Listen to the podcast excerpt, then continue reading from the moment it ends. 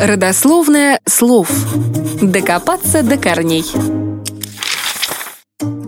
Слово «талант» в значении «способность», «одаренность» происходит от греческого слова, использованного Иисусом в знаменитой притче, но о ней чуть позже.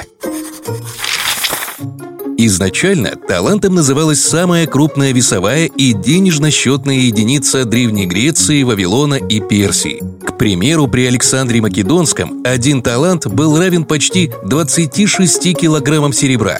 Как мы уже говорили, выражение «закопать талант в землю» возникло благодаря евангельской притче, и там речь шла как раз о деньгах. Некий господин, уезжая в другую страну, поручил своим рабам охранять свое состояние и вручил кому пять талантов, кому два, кому один. Первые два раба пустили деньги в дело, то есть отдали их в рост, а получивший один талант просто закопал его в землю, чтобы сохранить наилучшим образом. Когда хозяин вернулся домой, он потребовал у рабов отчета.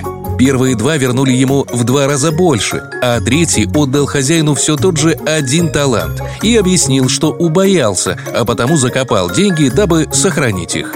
Тогда первых двух рабов хозяин похвалил, а третьему поставил в укор его недальновидность и лень. С тех пор выражение «закопать свой талант в землю» стало во многих языках поговоркой.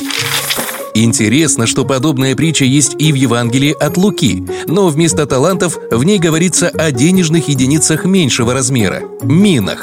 И если бы история слов сложилась чуть иначе, кто знает, возможно, мы бы сейчас говорили не талант закопать в землю, а мину.